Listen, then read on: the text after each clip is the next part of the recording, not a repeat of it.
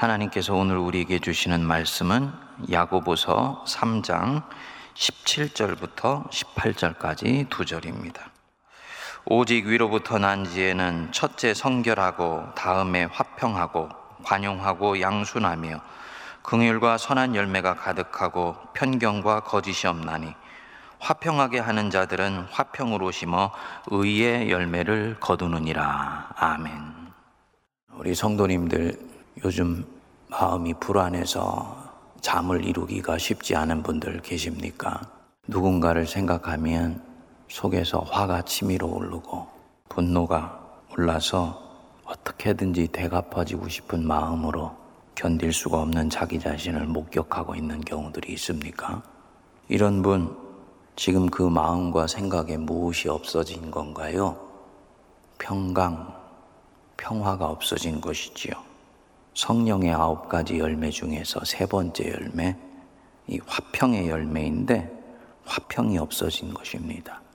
육체의 요구를 쫓아가지 아니하고 성령의 인도하심을 따라 사는 사람에게 열리는 세 번째 열매가 이 화평입니다.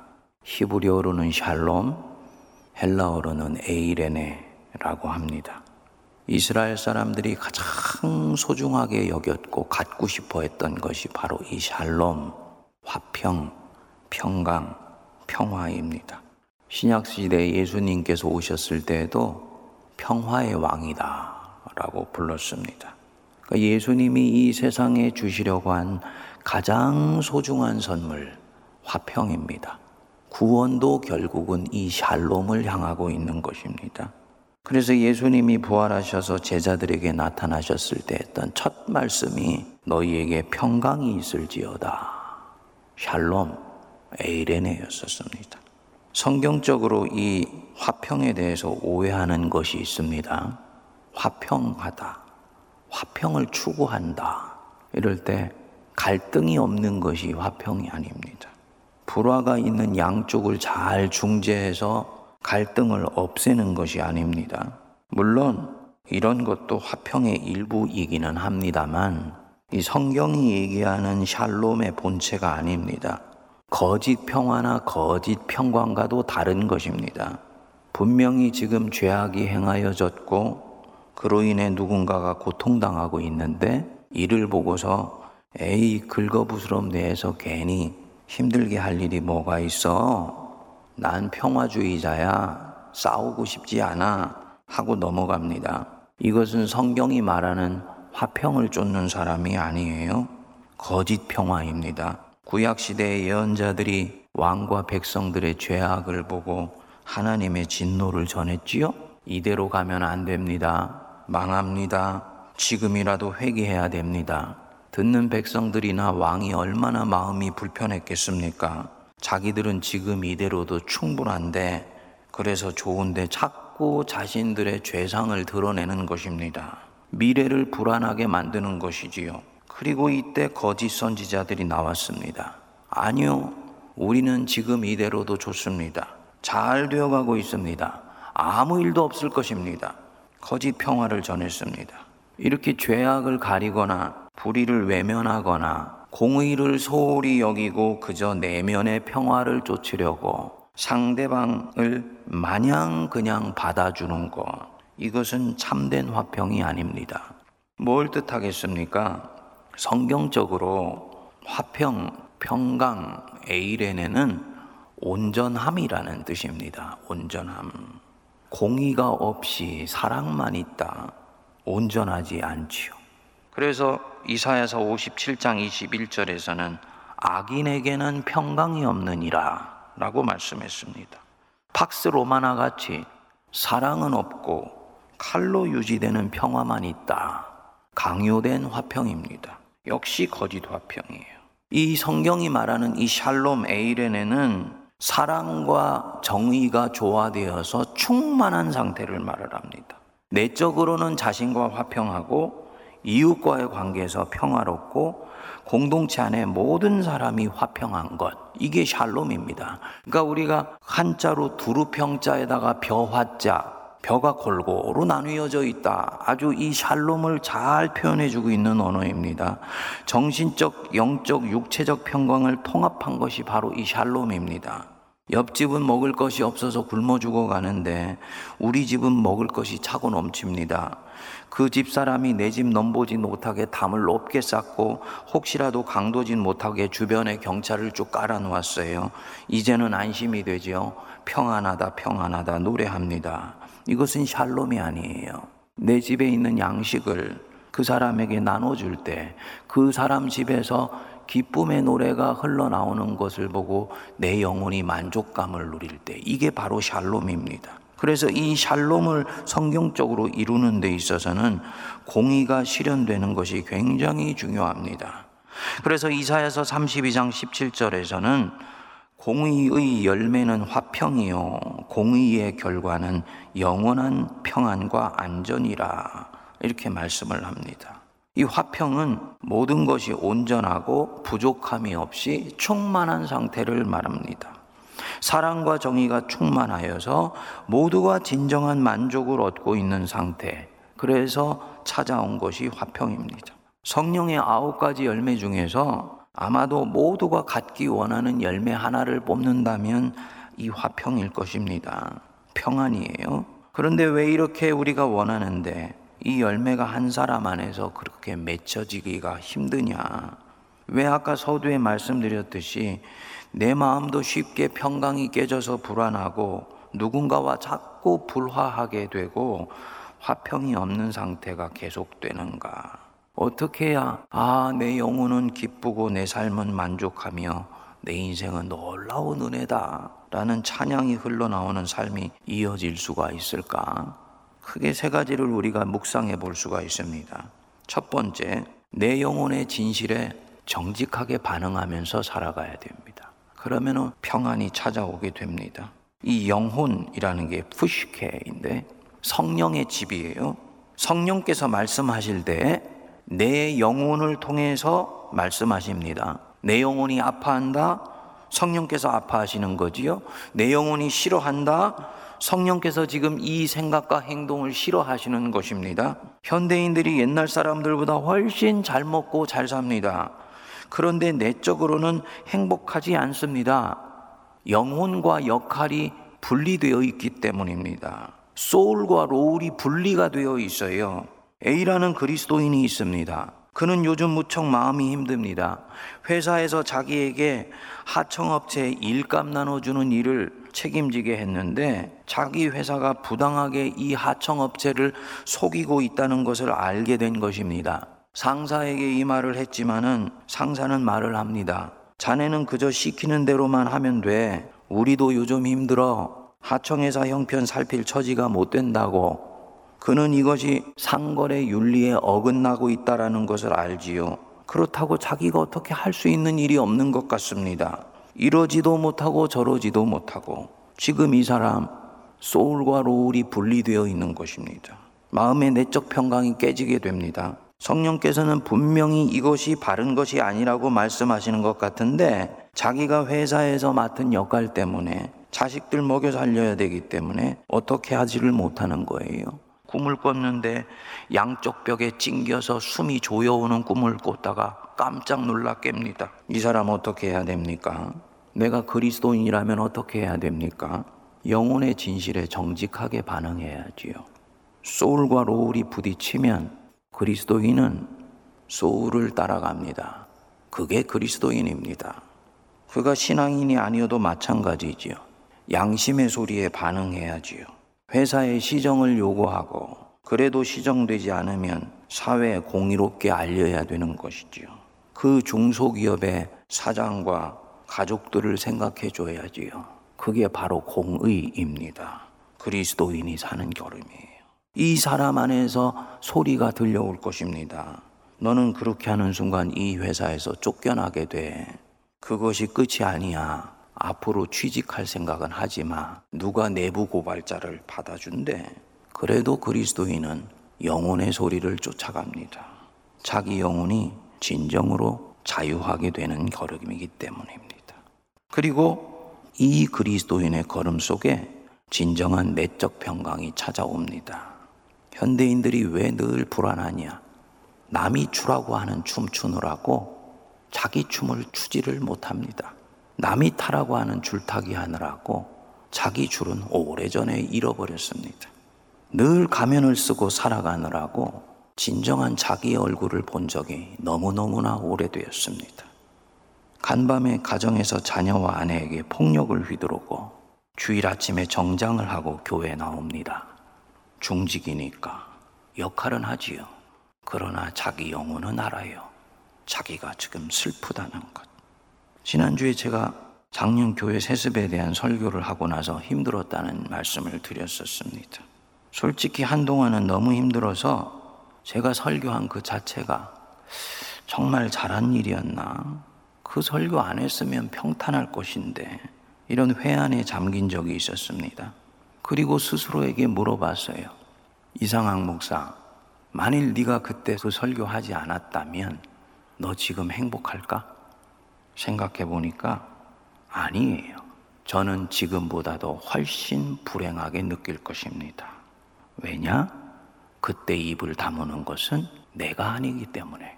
적어도 내 안에 계신 성령님의 음성을 외면한 채 보신 목회하는 것은 내가 아니니까.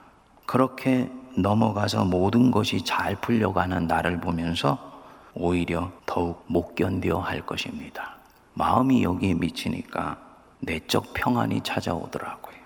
소울을 쫓아가면 때때로 아직 훈련되지 않은 육체와 정신은 힘듭니다.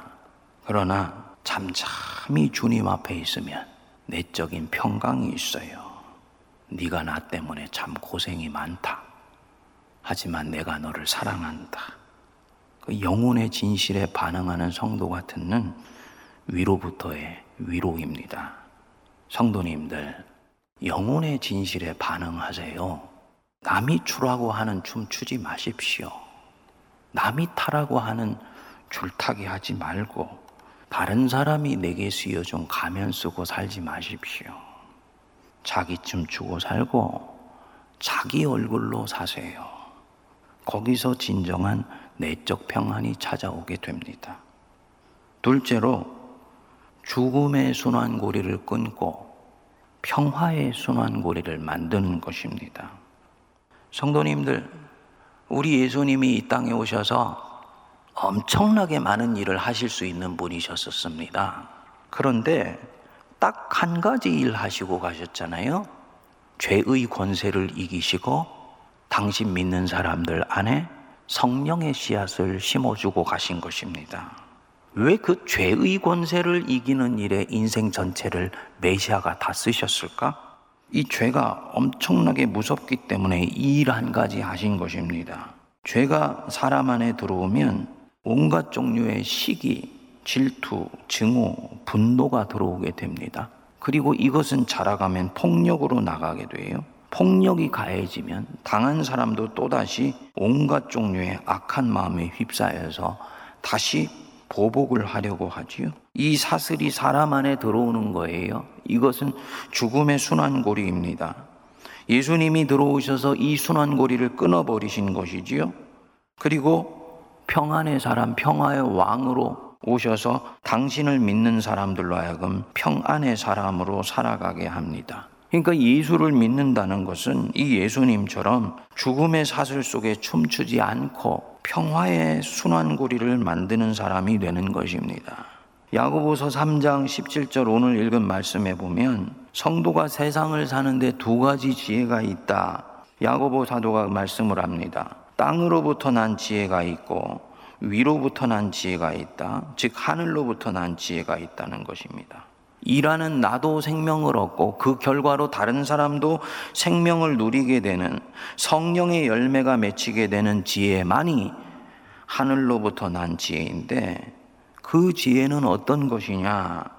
첫째로 성결하다, 표하다는 거예요. 순수하다는 것입니다. 순수하지 않은 것은 하나님의 일을 이루지를 못합니다. 다음으로 화평하다. 관용하고 양순하며 긍휼과 선한 열매가 가득하다. 편견과 거짓이 없다. 목적을 이루기 위해서 뭔가를 부풀리거나 있지도 않은 일을 실제 일어난 것처럼 거짓으로 말하는 건 이건 죄지요. 아무리 동기가 순수하다 할지라도 그것은 하나님의 일을 이루지 못합니다. 18절에 뭐라고 말씀합니까? 화평하게 하는 자들은 화평으로 심어 의의 열매를 거두느니라. 대단히 중요한 말씀입니다. 화평하게 하는 자들은 무엇으로 심는다고요? 화평으로 심습니다. 그래야 의의 열매를 맺습니다. 이 사람이 성령의 사람이에요. 화평하게 했다고, 세상에 평화를 가져다 주겠다고, 칼로 심는다? 의의 열매가 맺히지 않습니다. 그것은 제국의 열매가 맺힐 뿐이에요. 결국 들여다보면 원수가 기뻐하는 열매를 맺게 되는 것입니다. 화평하게 하는 자들은 화평으로 심는다. 미국에서 매년 1월 셋째 주를 공휴일로 지킵니다. 마르틴 루터킹 주니어 목사의 탄생일입니다. 미국에서 위인의 생일을 국경일로 지키는 날이 딱 두 날인데 하나가 아브라함 링컨 탄생일이고 하나가 이 킹 목사님 탄생일입니다. 단순히 흑인 인종 철폐를 위해서 애쓴 것에 대해 경의를 표하는 것이 아닙니다.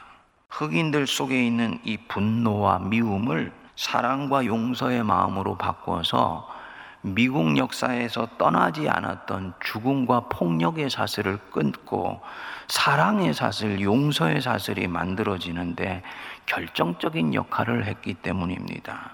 그리스도인이 세상에서 할 수 있는 일이고 그리스도인이 세상에 줄 수 있는 선물이에요.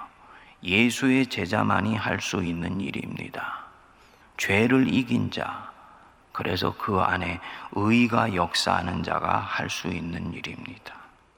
성도님들, 화평을 이루겠다고 하면서 그 안에 일을 하는 에너지는 증오와 분노와 두려움과 미움으로 가득 차 있다?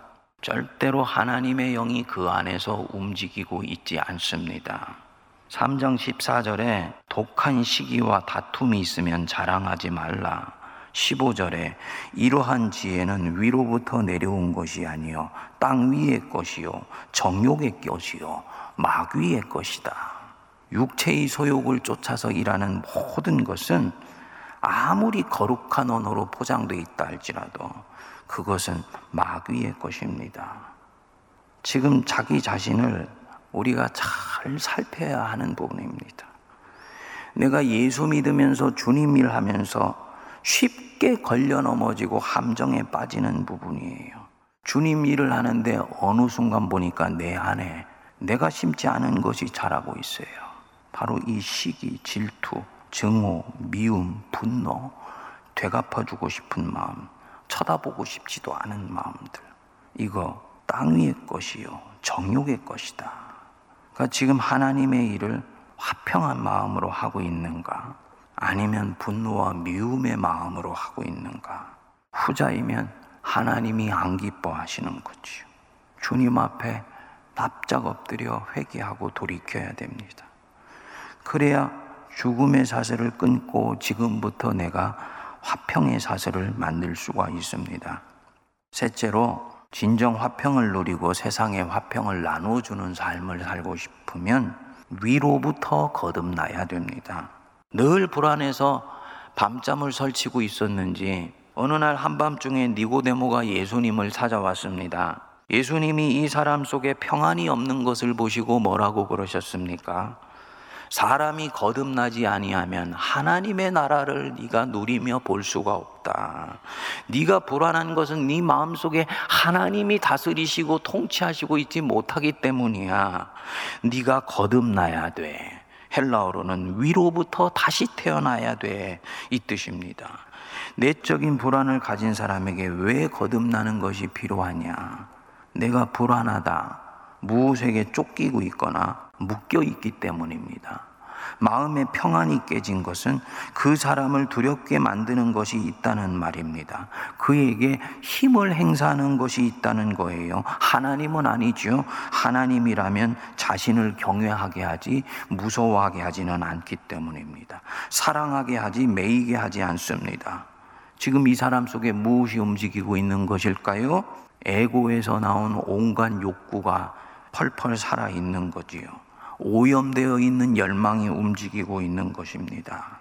살아남아야 할 텐데, 여기서 떨궈져 나가면 안 되는데, 잘 돼야 하는데, 이런 마음들이 나로 하여금 걱정하게 하고 두려워하게 하여서 이 사람의 내적 평강을 앗아갑니다. 자신이 평안하지 못하기 때문에 늘 쫓겨 살기에 다른 이에게 쌀 한 톨 나눠줄 수 있는 마음의 여유가 생길 수가 없습니다. 생존에 묶여 있고, 안전에 묶여 있고, 칭찬과 명예에 묶여 있고, 이것 잃어버릴까봐 두렵고, 얻지 못할까봐, 초라한 인생으로 마무리할까봐 늘 염려가 됩니다. 끊는 방법은 한 가지입니다. 거듭나서 하나님을 만나게 되면 마음의 일체의 평강이 찾아오게 됩니다. 성도인데도 이 평강이 없습니까? 그 안에 하나님이 다스리시지 않기 때문입니다. 하나님을 오래전에 잃어버렸기 때문입니다. 입술로는 하나님 경배하는데 하나님을 잃어버려서 그분에게 내가 사랑받고 있다라는 것이 손으로 느껴지거나 만져지지 않는 거예요.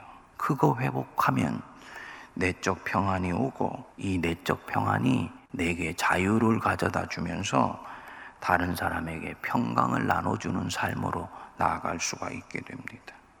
금요일 밤에 제가 다윗의 인생을 묵상하는데 이 다윗을 보면 야, 하나님 믿고 산다는 것이 얼마나 위대하고 아름다운 것인지를 알 수 있습니다. 다윗이 왕 사울에게 쫓겨다니면서 광야를 헤매다가 마침내 고생을 끝내고 왕이 되어서 돌아왔습니다. 나라를 정비한 뒤에 다윗이 신하들에게 뜬금없이 물어요. 혹시 사울의 집에 가족이 있느냐? 다리를 저는 요나단의 아들 무비보셋이 하나 있습니다. 그를 데려와라. 다윗 앞에 온 무비보셋이 두려워 벌벌 떱니다. 자기를 죽이려고 데려온 것으로 생각한 것입니다. 그런데 다윗이 무비보셋의 손을 잡아 일으키고 자기 옆에 앉히고는 평생 자기와 함께 밥상을 받게 하고 극진하게 대접하며 편히 살게 해줍니다. 지금 이 다윗 안에 무엇이 움직이고 있는 것입니까? 평화가 움직이고 있는 거지요. 자기 친구 요나단의 아들이라고 하지만 크게 보면 사울 왕가에서 유일하게 남은 자예요. 원래대로 하면 왕이 되어야 할 사람입니다. 그러니까 정적이 될 수도 있는 사람이기에 당연히 죽여서 후환이 될 여지를 없애야 되지요. 그런데 오히려 은혜를 베풉니다. 강자의 아량인가요? 아니지요. 다윗 안에는 내적 자유함이 있는 것입니다. 나는 여태까지 하나님의 은혜로 여기까지 왔다. 푸른 초장에 나를 누이시는 분이 바로 그분이다. 그분 안에서 내 인생은 절대로 안전하며 평안하다. 그가 나를 사랑하시며 나는 사랑받는 존재이다. 나는 사랑받고 있어. 이 마음이 두려움을 내어 쫓고 내적으로 평안을 가져다 주면서 이 평안함이 사울의 혈족에 대해서 두려워하거나 경계하기보다는 자유하게 해주는 것입니다. 그리고 자신이 하나님께 받은 사랑으로 자기 친구 요나단의 우정을 생각하며 무비보셋을 살펴줄 수 있는 여유가 생기는 거지요. 평안을 해서 자신도 누리고 다른 사람에게도 가져다 주는 거예요. 이것이 그리스도인의 능력입니다. 죄에서 노임받으면 무엇에 매이지 않기에 내적으로 자유함이 쫓아옵니다. 인간적으로 그 사람을 보면 굉장히 연약해 보입니다. 그런데 치료하게 사랑과 공의를 쫓아가는 그 끈질김이 있어요. 하나님이 결국 이 사람의 인생을 통해 승리할 것을 믿기에 하나님 섬기며 쫓기는 마음 대신에 이웃에게 평안으로 대해줄 수 있는 거지요. 이 사람 그렇기 때문에 의의 결실을 거두는 것입니다. 화평하게 하는 자들은 화평으로 심어 의의 열매를 거두느니라. 킹 목사님이 백인에 대한 분노와 증오를 어떻게 극복했겠습니까? 예수 그리스도께서 자신을 위해서 죽으실 정도로 자신은 하나님께 사랑받고 있다는 걸 알기 때문에 자신은 절대 안전하다는 것을 믿어요. 설사 죽을지라도 안전합니다. 그렇기 때문에 다른 사람들처럼 이렇게 살다가 삼켜지면 어떻게 하지? 저들에게 지면 어떻게 하지? 두려워할 필요가 없습니다. 역사의 주관자가 하나님이신 것을 믿기 때문입니다. 그렇기 때문에 두려워하거나 증오심을 갖거나 적개심을 갖고 싸울 이유가 없습니다. 하나님이 승리하실 것을 믿기 때문에 정도를 버리고 사도를 취할 이유가 없습니다. 위로부터 받은 사랑으로 평안을 심는 거예요. 그리고 그 씨는 결국 상대방 안에서도 자라서 그 사람도 증오를 내려놓고 평안의 열매를 거두게 됩니다. 이게 그리스도인이 세상에 평안을 심는 방법입니다. 아까 말했던 그 A씨, 그렇게 직장에서 떨궈지게 될 것입니다. 그러나 그는 그렇게 돼도 괜찮습니다. 왜냐? 하나님이 자신을 신뢰하여서 바른 길을 택한 자, 절대로 외면하지 않고 이끌어 주실 것을 강철같이 믿기 때문입니다. 이런 사람들이 한 사람 한 사람 늘어나서 세상에 하나님의 나라가 확장되는 것입니다. 성도님들, 평안에 매는 줄로 서로를 맬 수 있게 되기를 바랍니다. 교회에서 예수님 외에는 다른 것으로 나뉘어지지 마십시오. 요즘 한국 교회에서 목사들이 아주 죽어난다고 그럽니다. 교회 안에 보수와 진보가 서로 우리 목사님은 보수냐 진보냐 놓고 서로 내 편이니 네 편이니 한다는 거예요. 성도들이 둘로 나뉘어 가지고 서로 보수와 진보가 서로 부딪히고 싸우고 뒤에서 손가락질 한다는 것입니다. 여러분, 이게 정말 정상으로 보이십니까? 교회가 그리스도 안에서 신앙이냐 불신앙이냐가 아니고 보수냐 진보냐로 나뉘어서 갈라져 있는 것이 정말로 정상으로 보이십니까? 예수님이 이러한 한국 교회를 보면 뭐라고 말씀을 하실까요? 예수님이 이것을 위해서 당신 자신을 십자가에 내어 주시고 피로 값주고 우리를 사셨다라고 말씀을 할까요? 제발 우리가 정신을 차려야 됩니다. 이것이 보이지 않는다는 자체가 한국 교회가 병들어 있다라는 것입니다. 우리 주님이 수도 없이 말씀하셨습니다. 에베소서 4장 3절에 보면 평안에 매는 줄로 성령의 하나 되게 하신 것을 힘써 지키라. 목사를 절대로 한쪽 편에 세우려고 하지 마십시오. 그럼 다른 쪽은 하나님이 안 사랑하는 사람입니까? 목사는 예수 안에서 모든 사람을 다 품습니다. 성도님들도 예수 안에서 모든 사람을 다 품어야 돼. 그게 목사의 사명이고 성도의 부르심입니다. 화평한 데가 되어서 화평으로 심어 의의 열매를 거둔다. 정말 한국 교회가 의의 열매, 그리스도의 사랑의 열매를 맺으려면 화평케 하는 자들은 화평으로 심어야 하는 것입니다. 오늘 이 말씀 속에서 주님 앞에 깊이 깨우침을 받아서 정말 화평으로 심을 수 있고 평안으로 심어 주님이 기뻐하시는 열매 맺는 우리 한국교회, 우리 세문안교회 되기를 바랍니다. 기도하겠습니다. 하나님 아버지, 성령의 아홉 가지 열매, 세 번째가 이 화평이요, 평안이요, 평강이요, 평안인데, 우리는 나뉘어져 있고, 갈라져 있고, 분열돼 있고, 싸웁니다. 세상이 그렇게 갈라져 나뉘어 있는데, 교회도 나뉘어져서 서로 분란하며, 손가락질하며, 수면 밑에서 네 편, 내 편을 가릅니다. 한국 교회를 용서하여 주시고 우리의 죄악과 허물을 용서하여 주시며 이 깊은 질병에 빠진 저희들 자신을 보지 못하는 저희들의 미련함과 아둔함을 불쌍히 여겨 주셔서 성령이여 각 심령 속에 찾아오셔 화평하게 하는 자는 화평으로 쉬며 의의 열매를 거둔다고 하신 이 말씀을 따라 평강으로 내 형제 자매를 보듬으며 평강으로 세상 속에서 하나님의 일을 하여 하나님의 영광이 드러나게 하여 주옵소서. 예수님 이름으로 기도하옵나이다. 아멘.